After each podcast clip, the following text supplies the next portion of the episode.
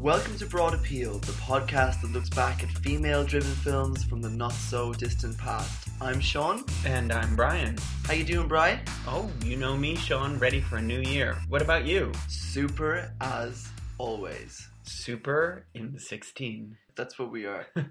and how did you enjoy listening to Melissa's sweet Australian twang? Oh, it was wonderful. I felt I was in the presence of Cate Blanchett, Geoffrey Rush, Mel Gibson. Oh, dude, you know what? Her and Mel Gibson, basically the same person. They are. I mean, I've never seen them in the same room, so For those who don't know what we're talking about, our last episode has a wonderful guest, but now you just get the two of us as usual. Yeah. You and me, Sean, we're kind of an unlikely duo.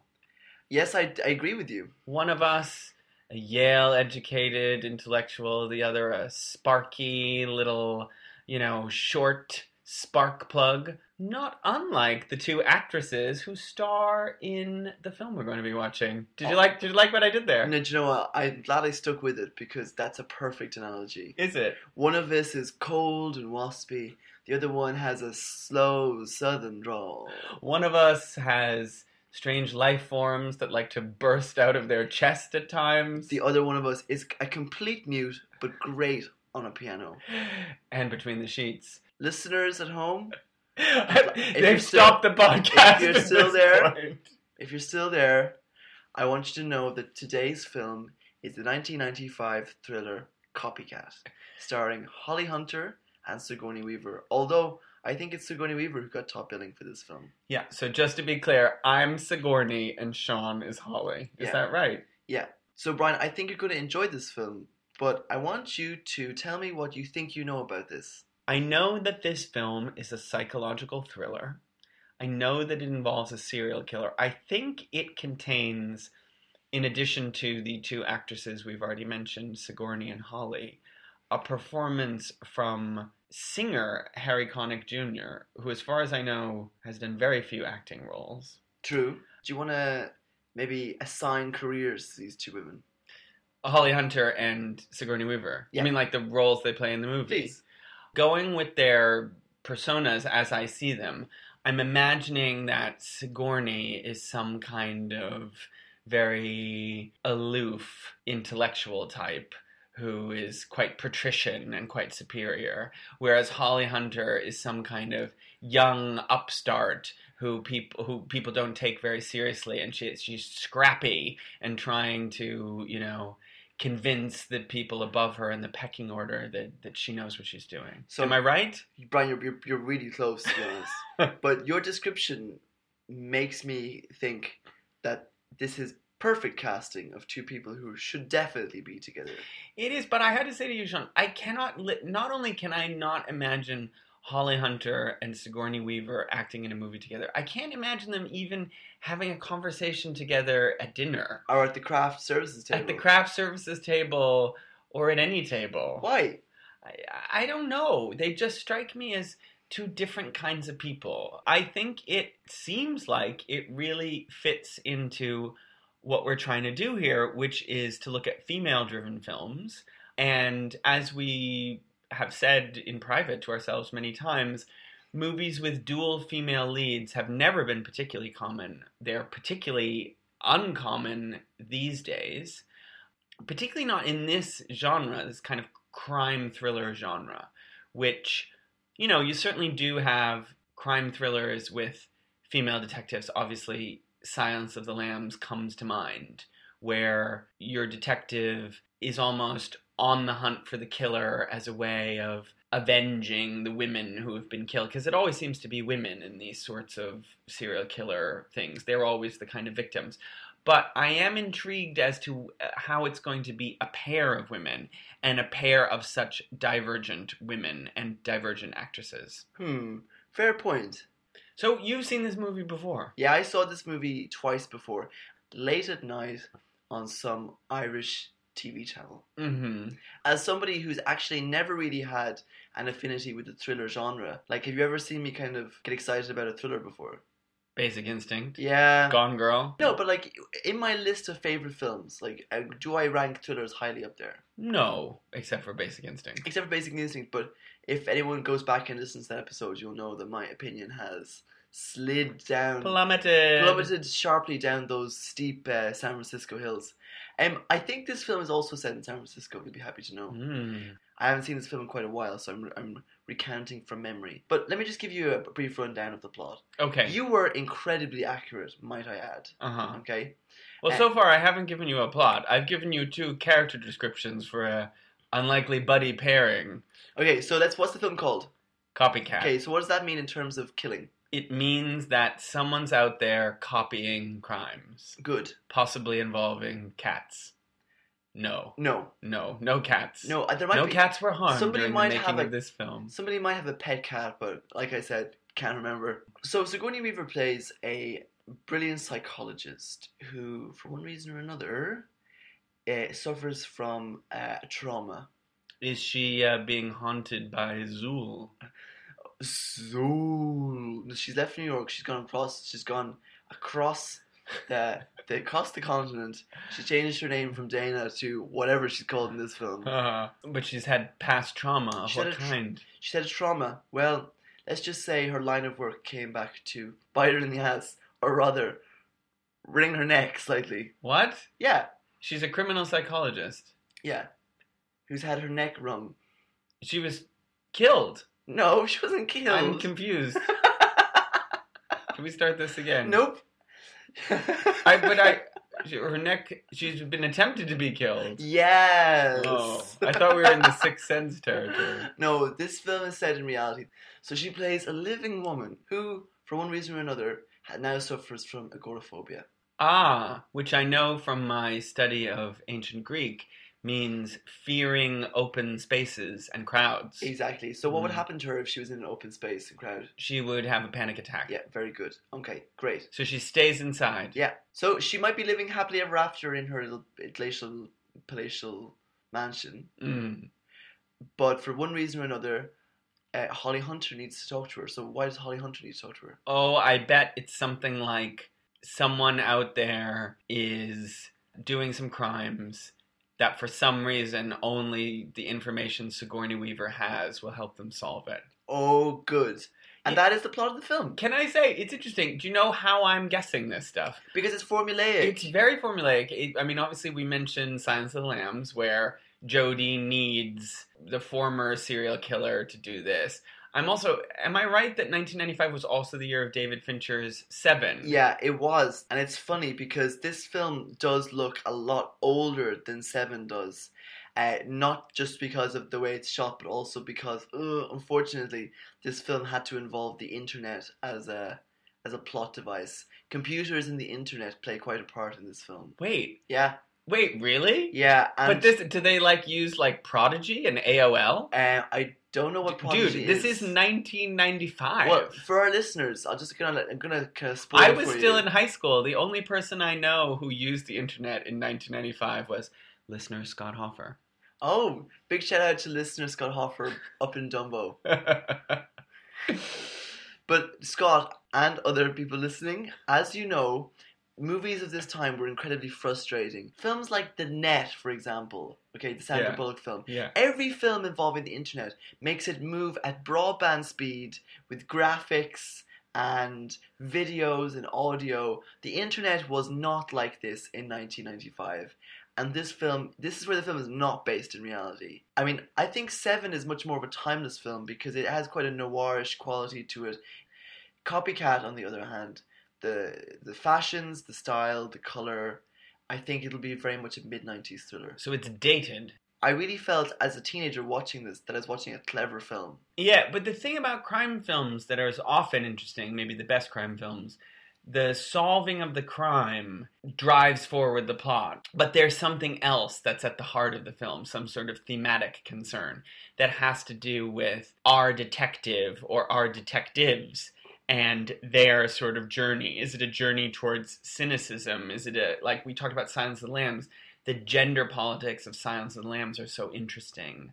Seven is obviously about sin and redemption, or Zodiac, David Fincher, which is about the fundamental inscrutability, the unsolvability of the crime. I'm hoping that this this crime drama will have something to tell me beyond just being a crime drama. I think a testament to this film's staying power or power in general is that Holly Hunter and Sigourney Weaver are two actresses who you and I both admire. I wouldn't say they're our favorite actresses. Put them together, though, I'm intrigued. It's interesting trying to think about the careers of Sigourney Weaver and Holly Hunter. They both have had some big movies, big hits.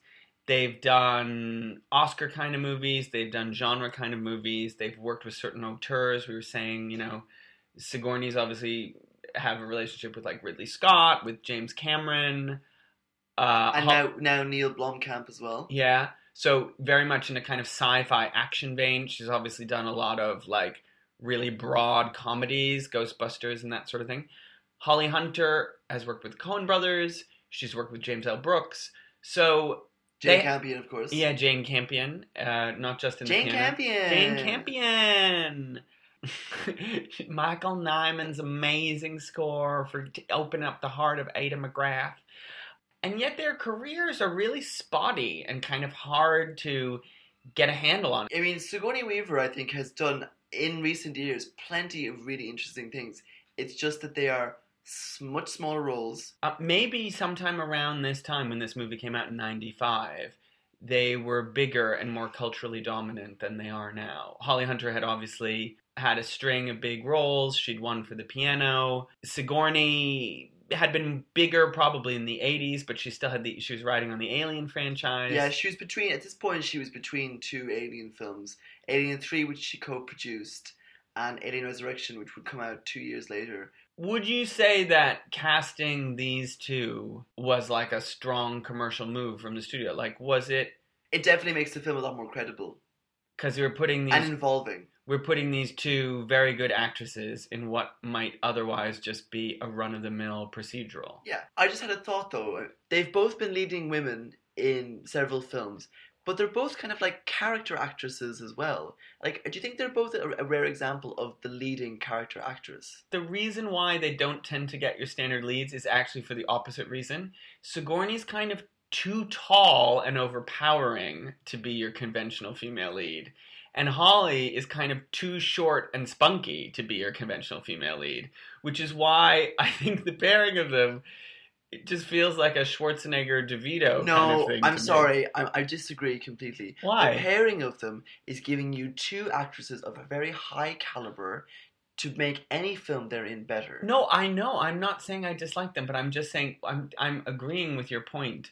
but that- I think the Schwarzenegger De Niro comparison is ludicrous, whereas these two, it makes perfect sense. Sometimes I reach for the joke, Sean. And I'd rather have a serious cinematic crit- critical conversation with you, Brian. Ne- never mind your zingers. Sigourney Weaver is tall. Holly Hunter is short. Sigourney Weaver is cold. Holly Hunter is warm. And what happens when you get hot air and cold air together? Wind, I was going to say thunder. maybe. Thunder. Let's, let's go with thunder. Okay. Wind. It's a very windy film. It's very lots lots of long monologues. So I just want to know though, give me some buzzwords. I know it's about serial killers. I know it has two female detectives. What is it about in its essence? Do you want adjectives? Themes.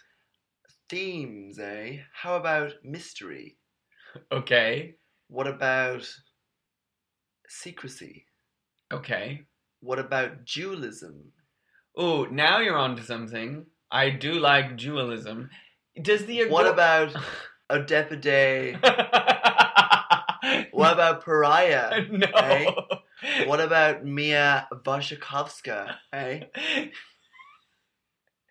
What about agoraphobia? Is this an exploration of the danger of society, of crowds, of the individual versus society? I think this is a film about patriarchy and misogyny. I think this is a film about female power Yeah? and sisterhood. Sisterhood. Yeah, Sigourney and Holly, I'm ready to give you the benefit of the doubt. yeah, and so am I. It's been quite a long time since I've seen this. Okay, should we watch the movie? Yes, now, listeners, get ready.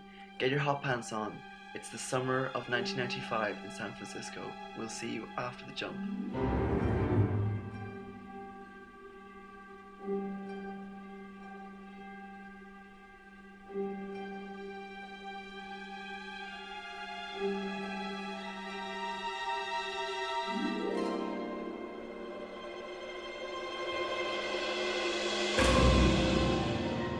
If you don't mind. I have a very busy day. Well, ma'am, it's a hell of an apartment you got here. Hell of an apartment. I guess the books you wrote about these scumbags must have paid pretty well. Now, we can't afford to pay you your usual fee, but if you would be so kind as to look... I don't want these here.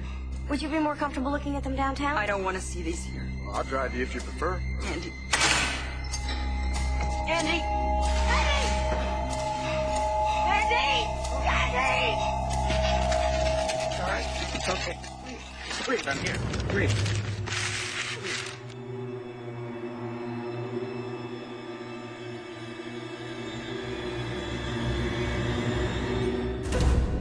I have a lot to say about this, but before we get to that, I want to ask Brian, what did you like about the film? What didn't you like? And maybe just tell the listeners, you know, the plot of the film. Okay, let's start with what I like because I think that'll be quick.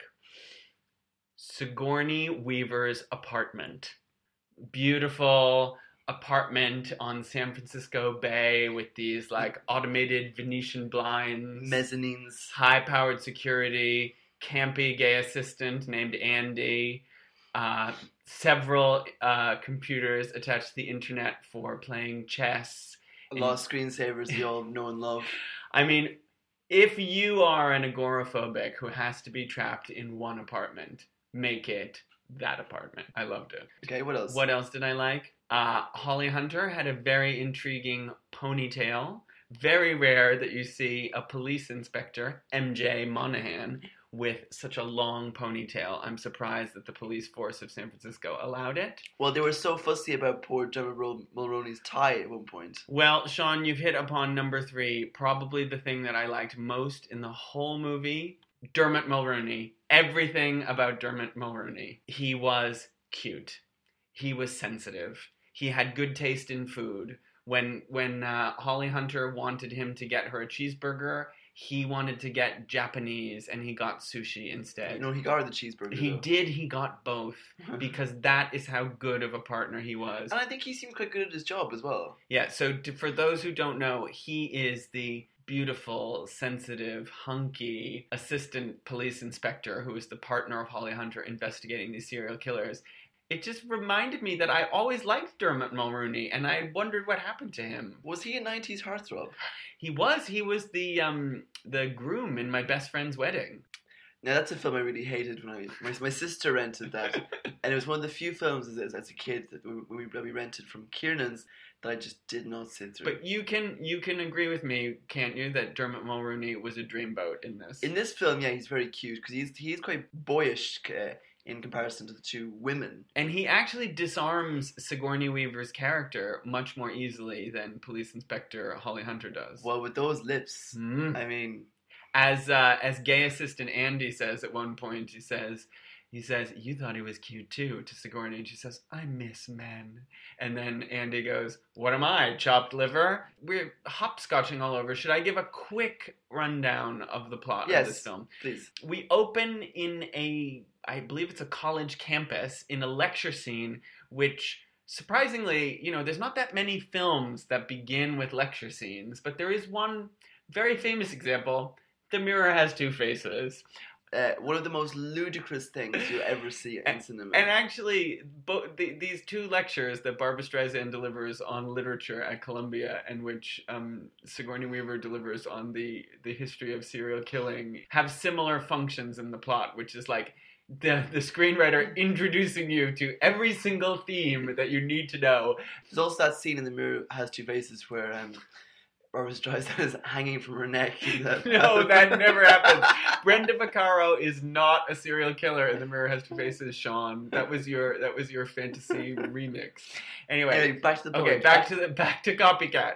So Sigourney is delivering this lecture. She is an esteemed criminal psychologist. She knows all about serial killers.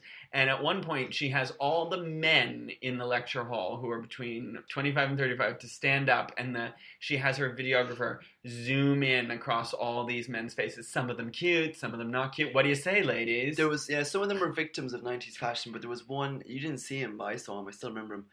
There was this lovely ginger guy, with, like short cropped red hair and a little kind of like beard scruff, and he's wearing a big oversized jumper. What turns on a killer is the suffering and death of another human being. And as his determination builds to take another life, he plans in obsessive detail what props he'll bring, what knots he'll tie. Let me ask you guys something. What turns you on? Who does she see in the audience but perhaps the creepiest man in history, Harry Connick Jr., who, if you didn't know he was a serial killer, all you would have to do is look at his cartoonish red hair, his insanely ugly teeth, and Yeah. his face covered in zits to know he is a weirdo. He is someone that she helped to convict, but somehow he's escaped or and something. got into this lecture theater. Got into this lecture and, theater where and she is, like s- s- changing seats very uh Yes, easily. He, he easily evades her police guards. As Sean mentioned, he nabs her in the cubicle and has her strung up by a garrote. Is that what that's called? A garrote? gar- a garrote. yeah.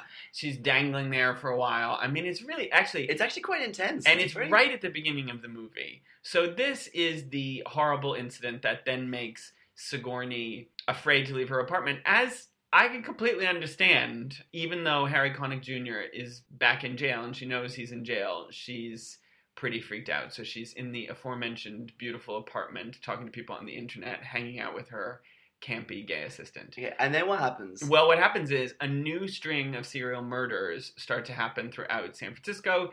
They're being investigated by Holly Hunter and Dreamy Dermot.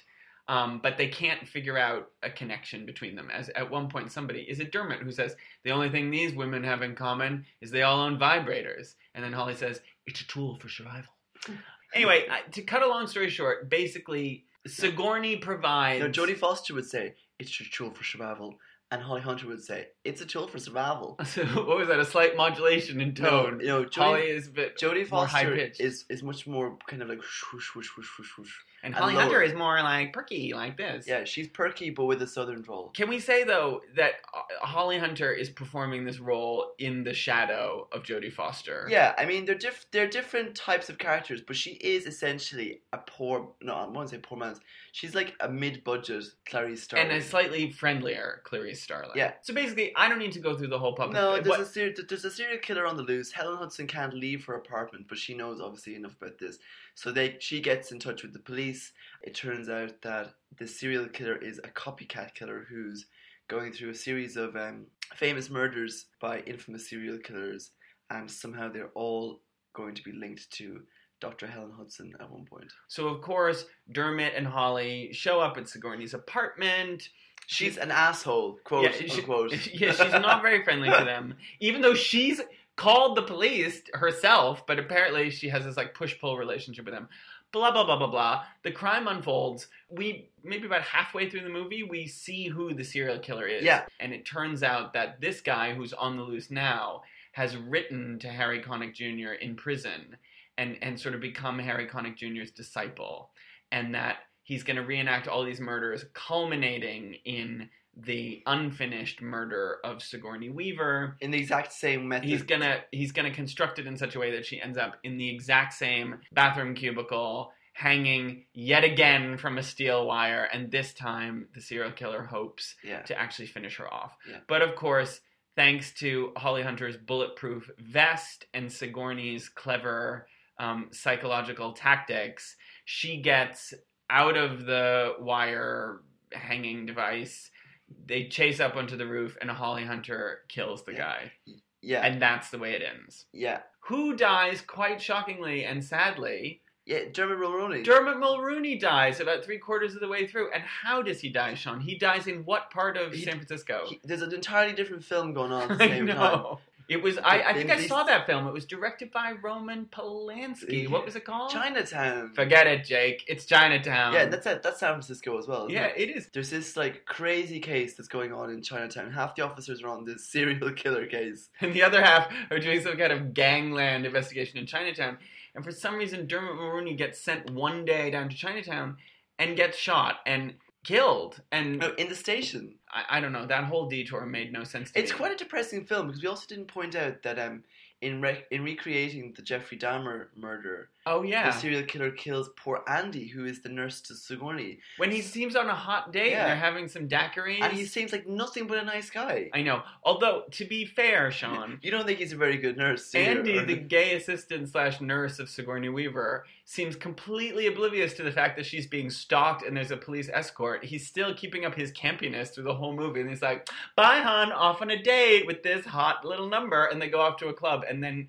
I mean, he he never says like, "Hope you don't mind that stalking, babe. Think you're gonna be fine with these two police guards outside? They're Bye." hunky. Yeah, he never says any of no, that. No, there's none of that. No, but he does end up beheaded and floating in It's the river. It's sad. Like it's a very it's, gruesome a, movie. It is quite gruesome. Unnecessarily so. Well, Brian doesn't like violence. no. Um, actually, I think I was a bit sketchy on details. I said in the first half that this was a film about sisterhood and like misogyny and stuff, and I, I do think it's a film about misogyny, but I, I don't think it's a film about sisterhood either because I think it fails the Bechdel test as well. Whenever Holly and Helen Hudson are having a talk together, they're only ever talking about serial killers who are Yes. men. Or they're talking about the little uh, Dermot Mulroney character. They don't really talk about anything that isn't related to men and misogyny. What I really want to focus on is that I completely forgot that there was a coda to this film. Yeah. So basically, the film ends as two endings. One is that uh, our serial killer, who's I can't even remember his name, He's kind of cute. he yeah he is with kind like cute. big '90s glasses, but with flat affect. Yeah. yeah, and it works. He's quite good at it. yeah. Whoever he is. Yeah. uh, so he gets shot at the end, and we see By Holly. by Holly, and we see Helen Hudson, who's outside on the roof of this school. You know, so she's had a a horrible uh, agoraphobic uh, panic attack. She gets up and she walks calmly toward towards Holly. toward Holly with none of the same panic, and you think, wow, yes, she's she's overcome her fear as well. And and I think, oh yeah, and that's how I remember the film ending. But no, the ending of the film is a horrible close up of Daryl Daryl Lee Cullum i.e., i.e. Harry Connick Jr., writing this creepy letter to a guy who is yet another disciple he's recruiting, that he's basically planning to finish off once again the murder of Helen Hudson. And so once upon a time I would have like looked at that as a kind of a very taut, quite exciting and gruesome in enjoyable ways uh, thriller. I now look at it as a really kind of unsavory, quite bleak, grim, unpleasant film. exploitative. Exploitative film. Am I right with this? Um, you know, I think it's no accident that this film is named Copycat because this movie is highly unoriginal. You think so? It is itself copying and aping several other kind of serial killer movies of the time. Most notably, I think Silence of the Lambs. Yeah, there is. There's even a bit of night vision as well in this. There's night vision goggles. There's a kind of final showdown.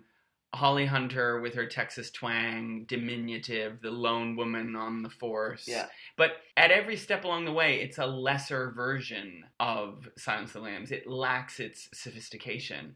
The reason why you remember being a film about sisterhood is because your brain successfully turned this into a better screenplay than the people who actually wrote the screenplay. You inserted sisterhood into the film where there feels like there ought to be a developing relationship between Sigourney and Holly, but there isn't. They don't seem to like each other or or bond with each other either. No.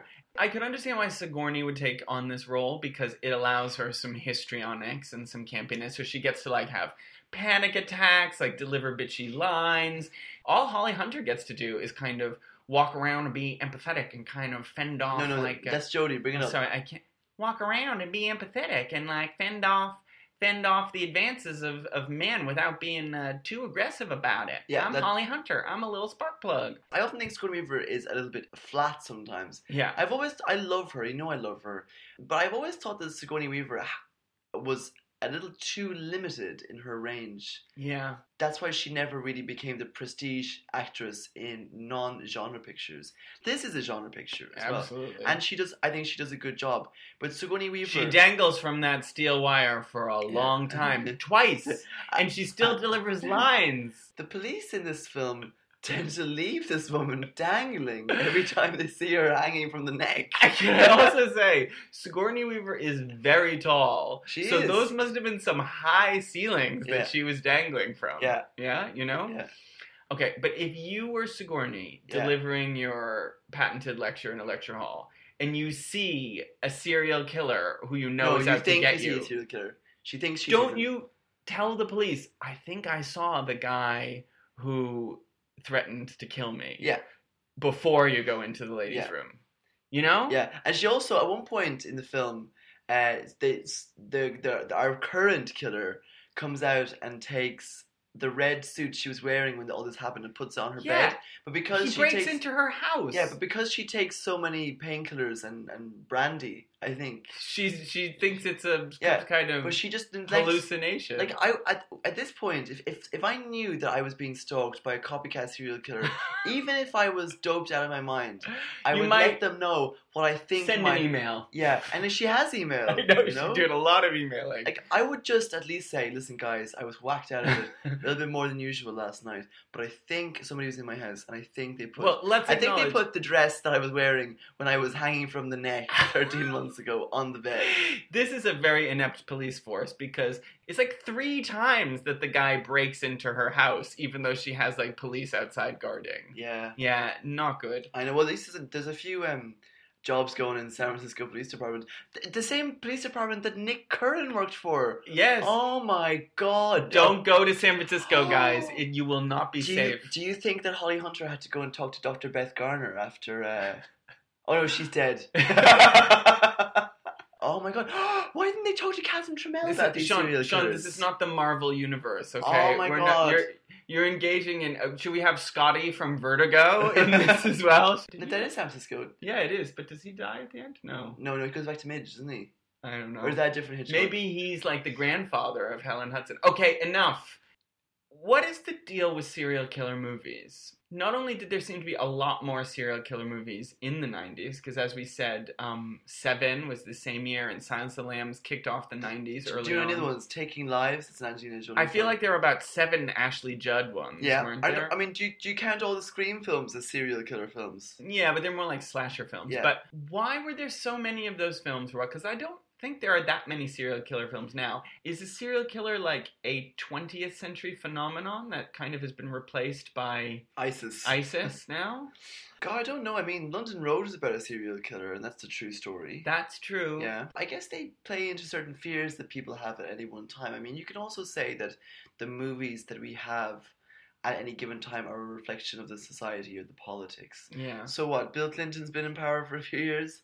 I mean, what was happening in what was happening Well, in I guess there- mid nineties America? There is so much about gender dynamics in the serial killer dynamic because it's usually women who are getting killed. and it's and as Professor Helen Hudson seems to keep emphasizing, it's these isolated males. At one point, they say these murders may or may not have been about sex, but they were certainly about power. yeah, You know, I keep saying Silence of the Lambs is a very good film. I'm not particularly sure that I agree about that. I mean, I, it's certainly a, a, a classier made film. Do you think that Silence of the Lambs at least addresses the horrible misogyny in a way that uh, doesn't make it seem exploitative, but, Yeah, but, it but addresses- cruel and horrible? It addresses the misogyny and replaces it with transphobia. Oh yeah, of course. Yeah, remember that? Yeah. Yeah. So. I haven't seen that film in ages. I might watch it tonight. Oh God. So there has to be a scapegoat for everything. Yeah. You know.